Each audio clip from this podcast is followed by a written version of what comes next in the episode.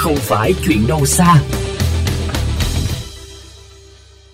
Quý vị thân mến, từ lâu những chiếc TV, điện thoại, máy in đã không còn quá xa lạ đối với mỗi người dân chúng ta.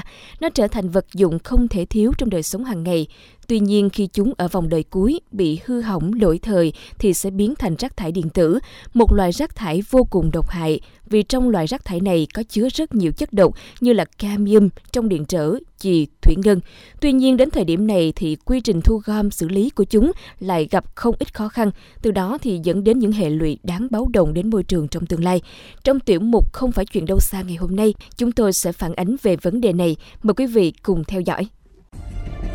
Rác thải điện tử được biết đến là những sản phẩm điện tử ở vòng đời cuối, hư hỏng lỗi thời. Những sản phẩm này có thể mang đi tái chế lại được, như đầu đĩa, DVD, máy in. Trong loại rác thải này có chứa rất nhiều chất độc gây hại cho sức khỏe của con người như chì, thủy ngân. Thông dụng nhất như một chiếc điện thoại iPhone cũng sử dụng tới 17 chất hóa học, trong đó có nhiều chất hiếm có thể gây thảm họa đối với sức khỏe của con người. Theo quy định số 50 trên 2013 của Thủ tướng Chính phủ có hiệu lực từ ngày 1 tháng 1 năm 2015, Việc thu hồi các sản phẩm điện tử được thải bỏ là trách nhiệm của các doanh nghiệp sản xuất, nhập khẩu. Tuy nhiên, điểm đến cuối cùng của loại rác thải này lại chính là những chỗ thu mua phế liệu, phê chay. Những chiếc TV, máy in chỉ được bán với giá vài chục nghìn đồng trên một ký. Chủ yếu chúng được đập ra để lấy chì và đồng. TV này, thế là cho ra này nhôm này, sắt này, đồng này. Đấy, xong rồi lại đóng vào bán đi Trung Quốc. Thế chỉ có bọn dỡ ra đóng chì thôi Chị cũng uh, 20 ngàn ký nếu không đến những điểm thu mua phế liệu, phê chai, thì những loại rác thải nguy hại này sẽ được thu gom và xử lý bằng một phương pháp duy nhất là đốt.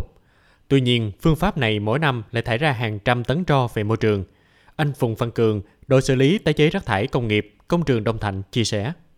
Sau khi mà được à, đốt hết các rác thải đó, công nghệ của Bỉ thì mình sẽ đem ra hóa rắn ở khu à, tại à, tại khu xử lý này luôn. Trong khi năng lực xử lý còn hạn chế, thì nhiều nhà máy đầu tư công nghệ mới lại gặp khó khăn bởi quy trình cấp phép xây dựng. Nhiều nhà máy đốt rác phát điện sau thời gian khởi công rầm rộ, thì đến thời điểm này vẫn nằm im bất động. Ông Ngô Như Hùng Việt, Tổng Giám đốc Công ty Cổ phần Vista tâm tư. Là nhà nước thúc đẩy tôi ăn, thì khuyến khích tôi ăn, thì tôi làm cái đó. Thì đến lúc mà đi vào cái đó, này xin đủ thứ chuyện ấy. Muốn lấy một cái giấy phép đó đâu phải 3 tuần đâu, một năm chưa xong. Đủ thứ hết sợ này nói không được sợ kia nói là đúng chưa đúng theo quy chuẩn của luật ờ, ờ, luật này luật kia cái này đúng. Thì cứ những cái dùng dằn qua dùng dằn về. Rốt cuộc là cái gì? Tụi anh đừng ngồi chờ. Theo ông Cao Văn Tuấn, trưởng phòng công nghệ môi trường và kiểm tra chất lượng, công ty môi trường đô thị thành phố Hồ Chí Minh cho rằng cần có góc nhìn thoáng hơn cho các doanh nghiệp. Bên cạnh đó cần có chính sách hỗ trợ cho các nhà đầu tư nước ngoài nhằm thu hút nguồn lực để xử lý bài toán mang tên rác thải điện tử. Nếu như mà chúng ta có một cái góc nhìn nó thoáng hơn và tạo điều kiện hơn, gợi mở hơn cho các doanh nghiệp quyết định chủ trương đầu tư, ờ, rồi có các chính sách miễn giảm thuế này nọ các thứ, thì tôi nghĩ chúng ta sẽ thu hút được một cái một cái số lượng lớn các doanh nghiệp từ nước ngoài họ vào Việt Nam. Có thể thấy, rác thải điện tử như một quả bom nổ chậm, đang thầm gây ảnh hưởng không nhỏ đến môi trường cũng như sức khỏe của con người.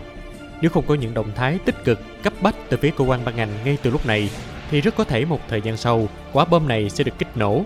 Khi đó hậu quả sẽ rất khó lường.